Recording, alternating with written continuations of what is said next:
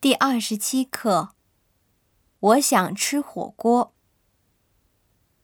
秋意渐浓，又是吃火锅的季节了。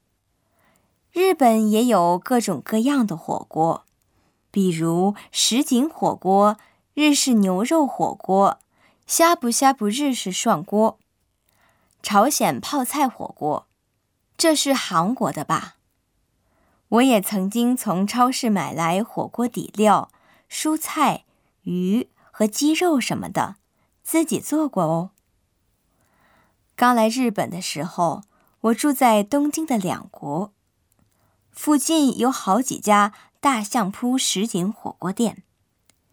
如果做段式什锦火锅的话，我还是有点自信的。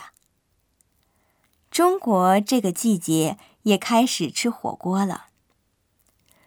最有人气的是四川火锅。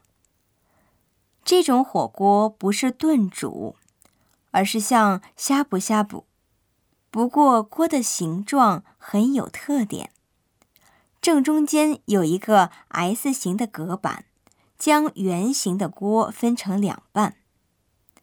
一边的汤是黄色的，另一边是白色的，味道不一样。